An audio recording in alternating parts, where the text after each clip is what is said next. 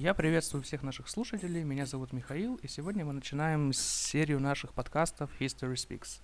В этот раз у нас в гостях доктор исторических наук, профессор кафедры специальных исторических дисциплин и документоведения Южного федерального университета Николай Александрович Миненков.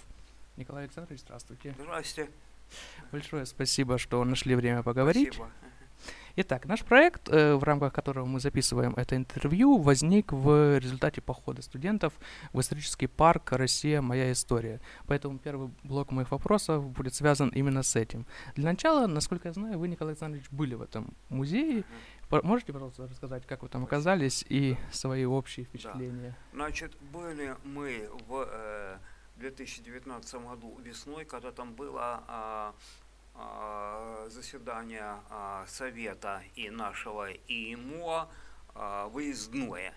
Вот, и там вот э, с работниками этого парка. За это время мы а, посмотрели, а, не все посмотрели, мы успели посмотреть первый этаж, ну и, в общем-то, так особой охоты смотреть второй этаж и не было, учитывая направленность материалов, которые относятся особенно к периоду с 2000 года, где, как говорили, идет сплошная апологетика того, что за это время э, делалось.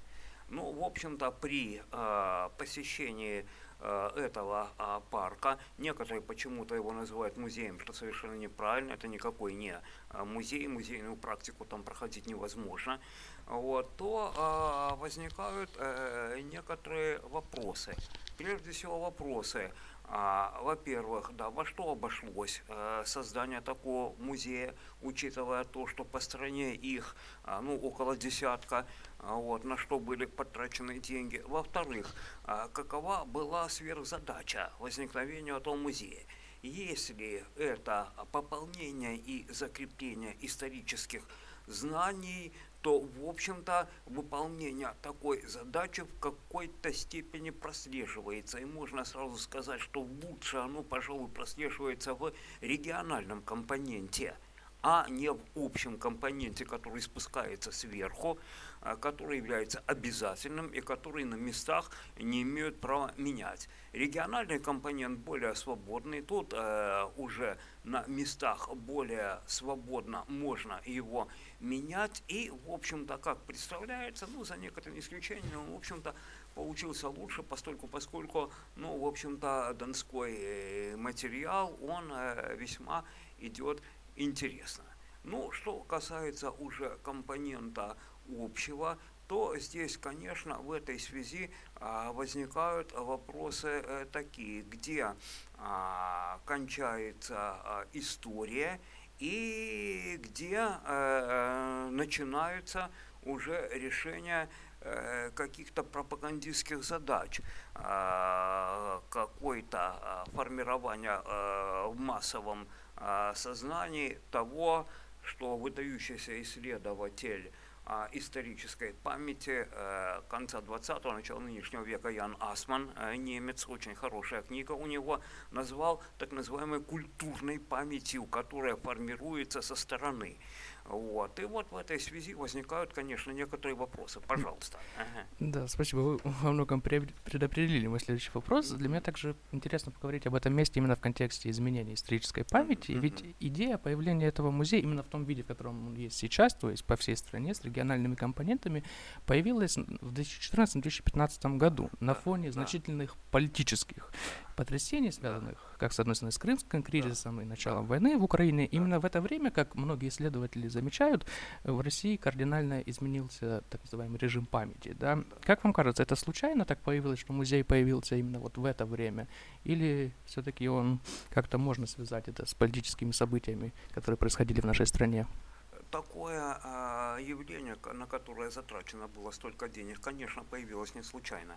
Конечно, появилось не случайно, и в рамках его решались определенные задачи формирования э, исторической памяти и исторического сознания широких слоев э, населения. Ну и в этой связи можно ну, указать несколько таких моментов, э, которые, конечно, вызывают вопросы а, скажем так, такое явление, как крепостное право, как бы отмечено мимоходом.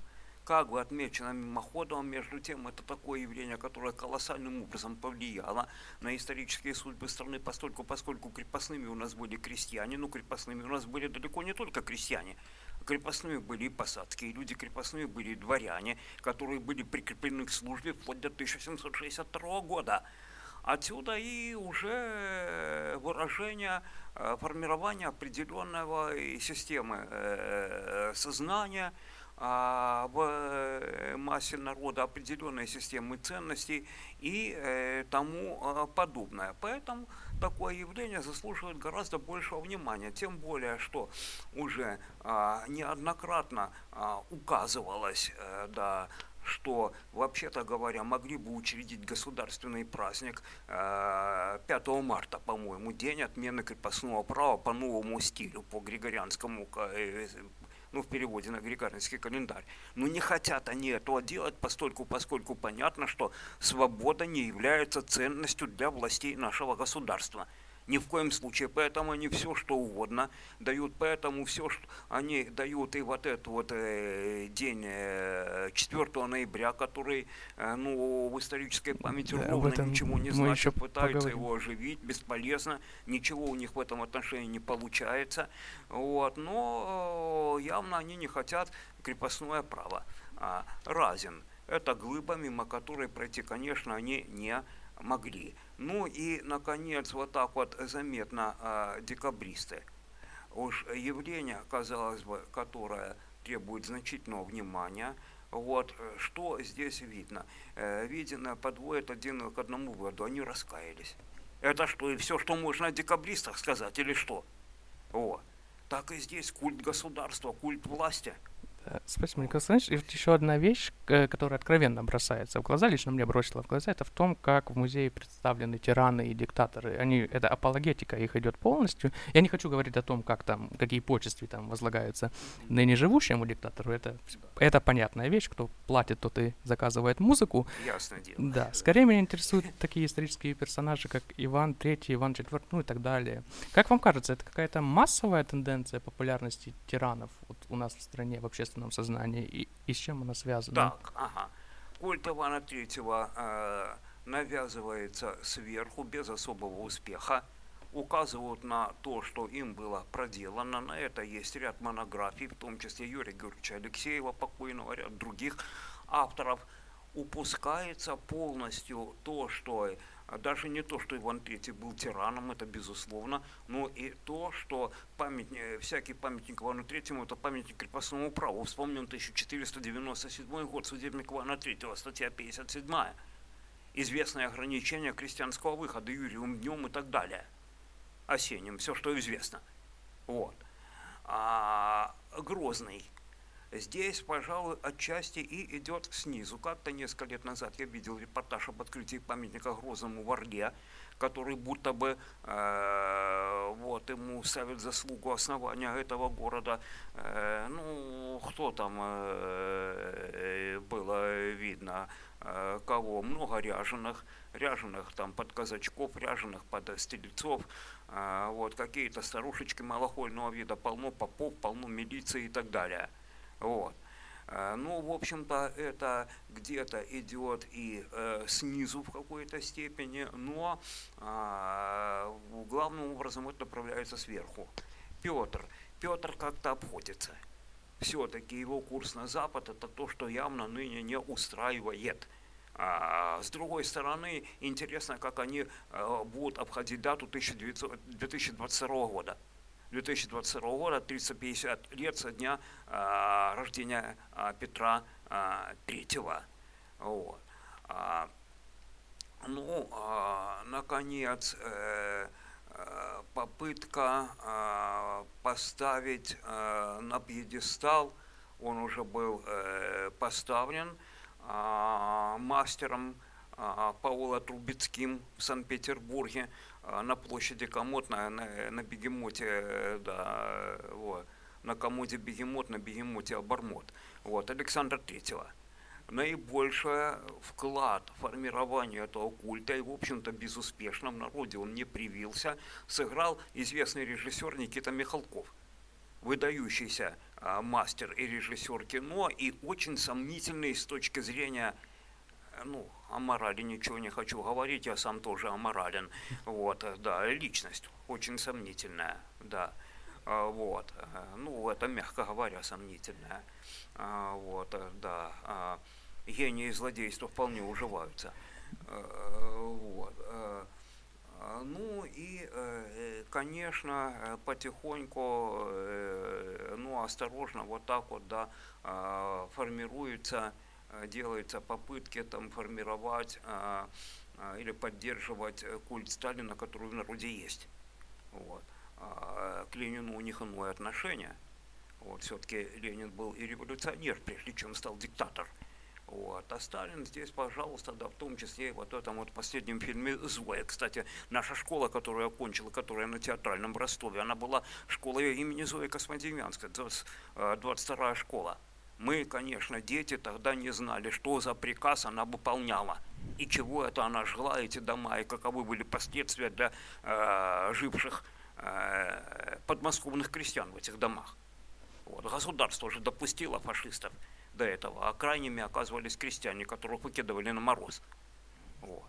То есть вот это есть. Да, спасибо. Смотрите, еще мы, вы сказали о курсе на Запад Петра, но основно, одно, одной из основных фигур музея является Александр Невский, которого у нас в обществе одни, одни называют главным русским князем, другие его называют ордынским коллаборационистом. Я к чему, собственно, об этом говорю? Недавно в Москве широко обсуждалась установка памятника на Лубянской площади. Там было два варианта. Одни хотели вернуть палача, да, я уж позволю себе это сказать, Дзержинского.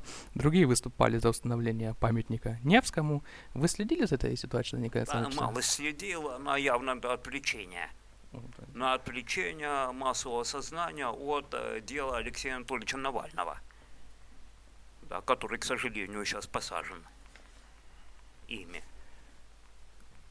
Да, вы, кстати, вот об этом я тоже хотел поговорить. Вот вам не кажется, что у нас в стране историческая повестка зачастую используется для того, чтобы отвлечь общество от каких-то политических событий? Я хорошо помню, как в 2014 году, уже после известных событий, в общество, в первую очередь через какие-то провластные государственные средства массовой информации, вкидывали идеи о том, чтобы переименовать Волгоград в Сталинград, э, там, вынести Ленина из мавзолея. И сейчас то же самое, как вы правильно сказали, после массовых протеста по всей стране в поддержку незаконно задержанного Алексея Навального, обществу предложили обсуждать памятник Дзержинскому и Невскому.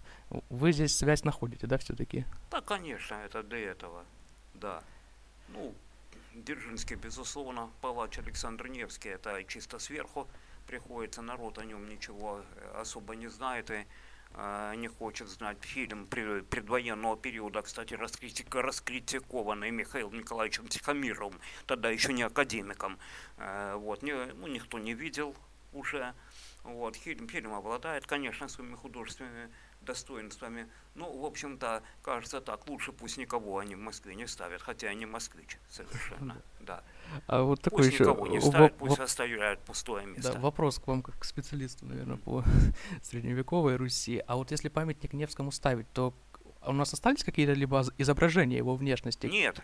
Так получается Черкасов. Николай Черкасов. Черкасову, да, как, Все, как да. в сталинские времена медаль выдавали, если я не помню. Да, да, да. да. Все, я понял. Орден да, да, да, да. да. Э. У нас преподаватель военной кафедры, подполковник Глебов, был награжден этим орденом, а он прошел э, штрафную роту в свое время, да. Вот. Э, да мы... Человек, в общем, выдающийся был. Да, у меня тогда еще один вопрос вот на эту тему, чтобы закончить с Невским и Дзержинскими. Э, знаете, несколько месяцев назад я был в Новороссийске, и меня удивило там несколько вещей, Сейчас я объясню, к чему я это говорю. Э, Новороссийск очень, как это правильно сказать, мемориально наполненный город. Там очень много разных памятников, советских, имперских. Это, кстати, единственный город, где есть памятник Брежневу. Так вот, на набережной Новороссийска я увидел памятник, который был установлен по частной инициативе в 2017 году. Это памятник рыбе, рыбе Хамсе, которая, как то написано, спасла от голода десятки тысяч людей во время гражданской и Великой Отечественной войны. И если по другим памятникам, там, Брежневу и так далее, люди в городе спорят, они там, одни хотят Брежнева, одни не хотят, но это понятная вещь.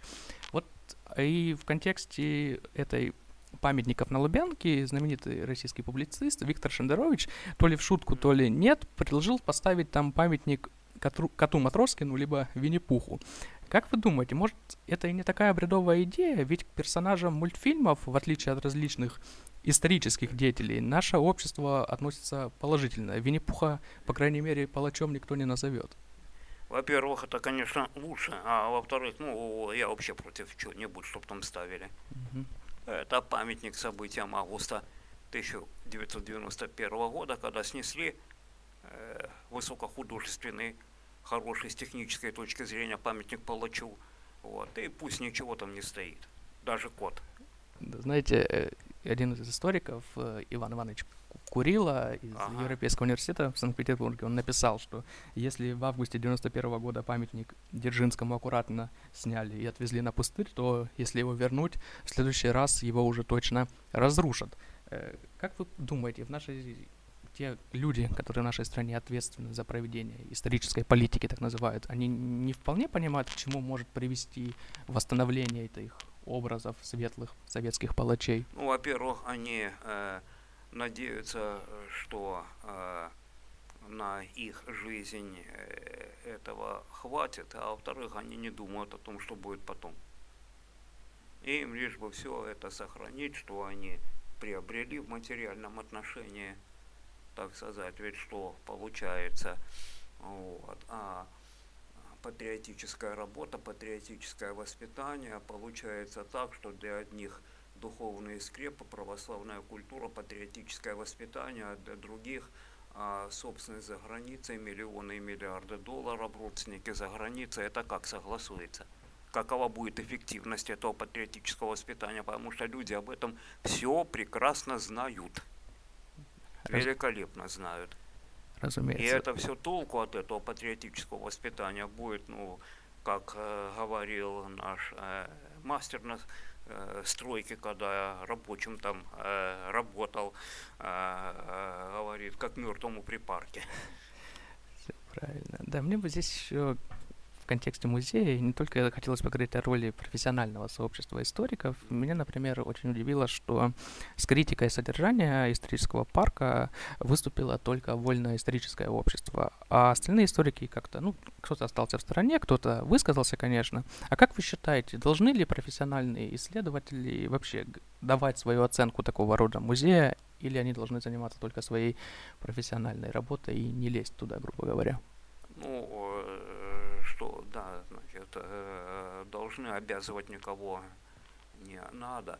А, как известно, а, российское общество, расколотое общество, это очень четко показано в книге Александра Самойловича Хиезера а, «Расколотое общество». Точно так же, как расколотое общество, расколотое профессиональное сообщество историков есть вольное историческое общество, которое высказывается по этому поводу, есть наоборот военное историческое общество, а, в котором большую роль играет так называемый доктор исторических наук Мединский, а, с разгромной критикой его так называемой диссертации выступали известные историки, в том числе очень глубоко уважаемый а, Вячеслав Николаевич Козляков, великолепный историк, э, который живет, работает в Рязани и пишет целый ряд интересных э, книг. Вот это с другой э, стороны. К сожалению, в Ростове были поклонники военно-исторического общества. Вот. Обязывать ни к чего э, никому нельзя, историки и так загружены всякой работой. Э, ну, тем не менее, да, так сказать, критиковать мимоходом, это вполне можно от историков. Спасибо. И вы тут да. сказали важную очень вещь. Мне кажется, что сообщество историков расколото. Но вы же сам... Нет, но вот смотрите, вы сказали о ситуации с Мединским, а ведь тогда сообщество историков, оно действительно очень серьезно выступило, и Мединского практически лишили степени, ну, его не лишили, потому что его не могли лишить, у нас в стране понятно, что приближенных э, ничего не... Но тогда сообщество историков показало себя очень, как бы, мне кажется, с положительной стороны. Поэтому я бы согласился, если бы кое-чего не слышал. Здесь, в этих стенах. Мединский – это сила. Все. Говорил один профессор. Э, да. Вот он, вот раскол. Я еще бы вам хотел поговорить. Мы видим сейчас много, ну, парк, мы видим и много государственных проектов, которые в том числе организуются Российским военно-историческим обществом, Российским исто- историческим обществом. Но, знаете, в издательстве «Новое литературное обозрение» существует специальная научно-популярная серия «Что такое Россия?». Там уже издано большое количество разнообразных книг, в частности, две работы уже бывшего доцента Южного федерального да, да, университета, нашего. сейчас уже Амирана. э, доцента, да-да-да, Европейского университета в Санкт-Петербурге Амирана Тайруловича Урушадзе. Как вы думаете, может ли эта научная популярная серия и вообще похожие научно-популярные проекты служить некой альтернативным нарративом, выступать в роли альтернативного какого-то источника информации для той части общества, которая, например, по тем или иным причинам не хочет ходить в исторические парки «Россия. Моя история» и так далее? В какой-то степени могут. Есть те, кто не потерял вкус к чтению. А, на, массовое, а, на массовый охват а, претендовать невозможно. Постольку, поскольку ну, читают мало, и, в общем-то, изменилось мышление. Как говорят специалисты, сейчас клиповое сознание. Типа картинка, не короткая подпись и все. Вот. Э, поэтому, ну, может, на особый успех рассчитывать нечего даже самые вот интересные работы, в том числе «Вольная вода» у Амирана Тареловича. Интересная книга. Вот. Ну вот так вот кажется. Смотрите, еще существует мнение такое, ну, популярно, что историки оказались в таком, ну, мягко говоря, будем говорить откровенно, плачевном положении в современном России. Я думаю, я не открою секрет, что если скажу, что, к сожалению, да, подавляющая часть общества воспринимает историков как пропагандистов, основной задачей которых является обслуживание государственной идеологии. Причем самое, как мне кажется лично, неприятное, что отчасти это является правдой, потому что мы видим значительное количество примеров, когда профессиональные исследователи выступают выступают с пламенными изоля- изоляционистскими речами и пропагандистскими откровенно на Валдайском клубе и так далее. Отсюда у меня вопрос. Как вы считаете, почему историки во многом потеряли свой авторитет в глазах общества или его никогда и не было, этого авторитета? Они не сейчас его потеряли, они а, его потеряли вот середину 80-х годов, когда пошло такое явление – так сказать, развенчание профессиональной историографии, где подчеркивалось, что э, э, историки действительно э, являются подпоркой идеологии.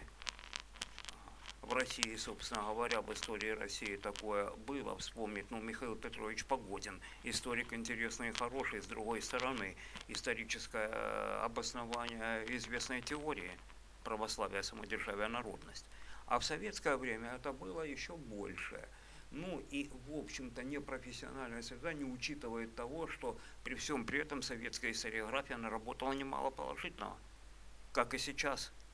Вот. А то, что сейчас это продолжают считать, это есть, это известно, это является благоприятной почвой для проникновения в историческую науку так называемого околонаучного маргинала, который берет острые темы, который не обладает а, глубокими знаниями источниковедения, историографии, методов исторического исследования, вспомогательных дисциплин и так далее, претендует на многое, даже при всем при том, что его, кни э, его книга может выглядеть наукообразной, может выглядеть. Вот. И появляются а, разного рода а, теории, в том числе оживляются теории происхождения казачества а, со времен Ветхого Завета или со времен амазонок или э, сармат. Я помню, при покойном Владимире Николаевиче Королеве пришел один видный представитель казачьего движения с какими-то там папахи, большими погонами и говорит, вот идея происхождения донских казаков от Сармат, нужна общественная поддержка. И Владимир Николаевич с трудом э, говорил, что ну, в науке общественная поддержка не имеет ровно никакого значения. Сейчас это поддерживают, и через некоторое время будут говорить, что за дураки нашли, что поддерживать. А в массовом сознании такое, конечно, существует. Поэтому, в общем-то, потеря авторитета историками это и не случайно. Тогда еще последний вопрос на эту тему профессионального сообщества историка. В одном из недавних интервью знаменитый австрийский историк Андреас Капеллер mm-hmm. сказал следующее, я процитирую. «У меня много друзей и коллег в России, но после аннексии Крыма этот, эти отношения значительно ухудшились и академические связи ослабли. По этому поводу у меня вот такой вопрос. Как вы считаете, насколько вредит изоляция государства, а вслед за этим участие академического сообщества для развития исторической науки у нас в стране? Вредит очень сильно конечно, и не только исторической науки, а вообще интеллектуальной жизни в стране. С Андреасом Капеллером переписываюсь регулярно, со мной он не порвал. Постольку, поскольку, ну, крымнашистом я не являюсь. Спасибо, Александрович. Э, и тогда последний блок моих вопросов, он будет связан с законами, которые прям так вот усиленно в последние месяцы принимает наше государство. Бешеный принтер.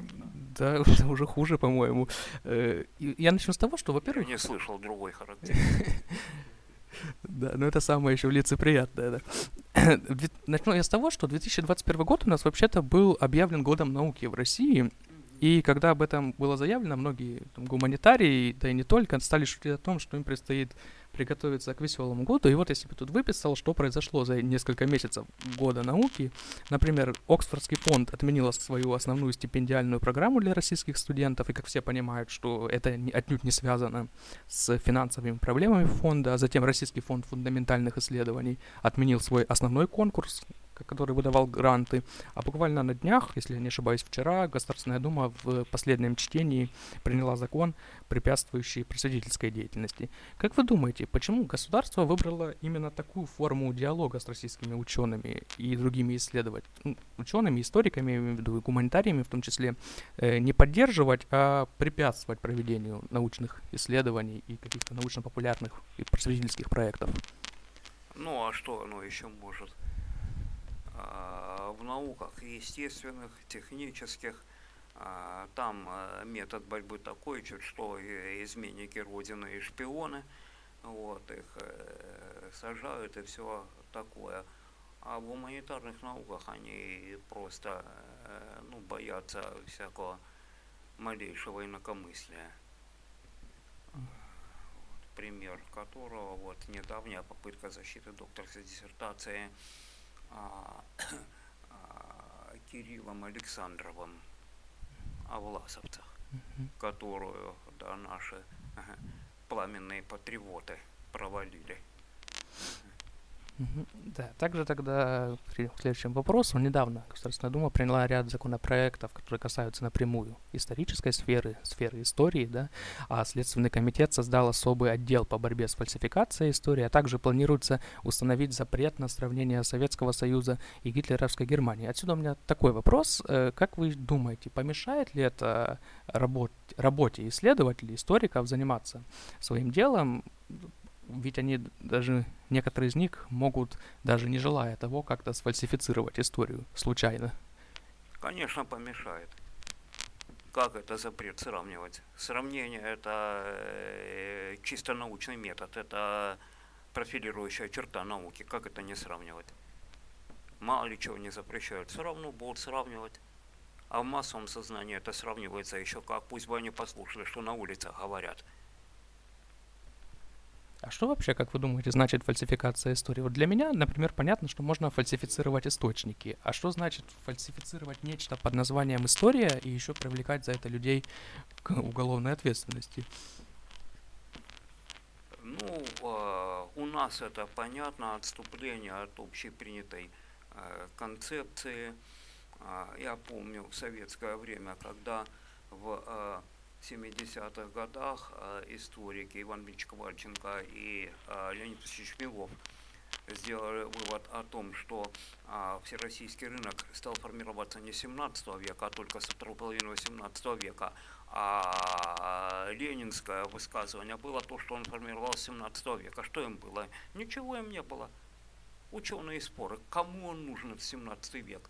Ну, когда уже Волобуев и Тарновский высказали точку зрения, что Октябрьская революция не могла быть социалистической, не была социалистической, А, вот. Тут уже последовали организационные э, меры, при всем при том, правда, ну, времена уже были мягкие, при Брежневе, вот, что там было, Волобуев, он все равно все был снят с поста директора Института истории СССР Академии наук СССР.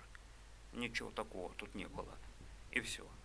Вот. Ну, они грозиться могут, да, ну, мысль а, никаким, а, а, никакими мерами, конечно же, а, никакому Следственному комитету не остановить. Она все равно пробьется.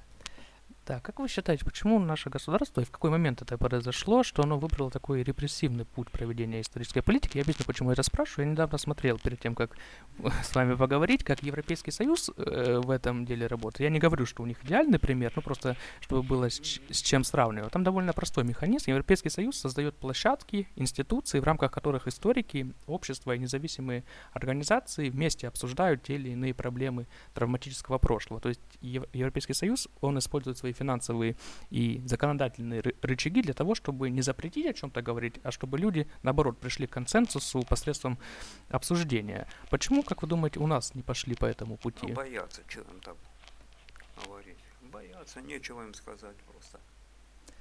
Ну, вот они и запретами, и угрозами только и могут. И все. Понятно. Последний вопрос тогда на эту тему. Знаете, когда мы вот говорим об этих всех законах, об истории, обо всех этих событиях, то на ум невольно приходит бессмертная фраза Александра Герцена о том, что государство расположилось в России как, как, оккуп... оккупант. как оккупационная армия, да, совершенно верно. Как вы думаете, эта тенденция на различные запреты в области истории, она сохранится и дальше, или есть какой-то шанс, что государство отступит? И пока в... ее не видно, пока его не видно. Все равно они, э, куда они денутся?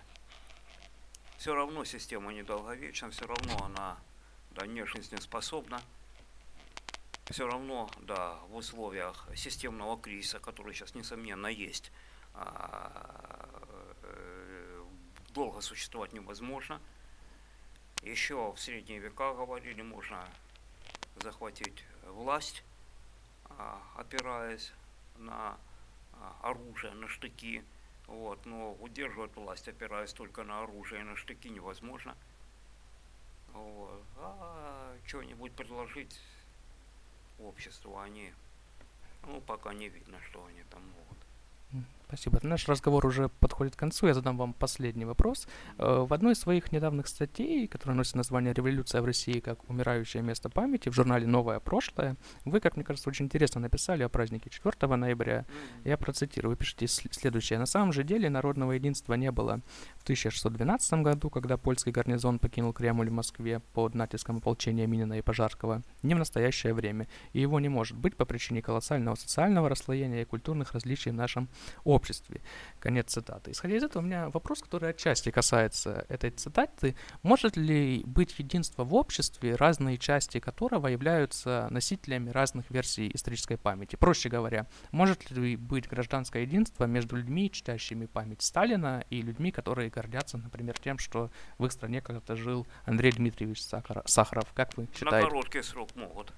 А Вполне.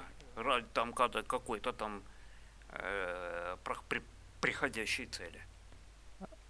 А Ради приходящей цели. А в долговременную Сейчас, нет? По, нет, конечно. А на короткий срок могут.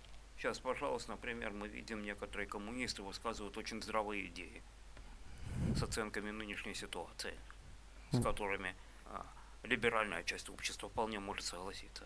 Ну да, только они начали это делать только перед выборами, это очень Ну, жалко. тем не менее, да. и то хорошо.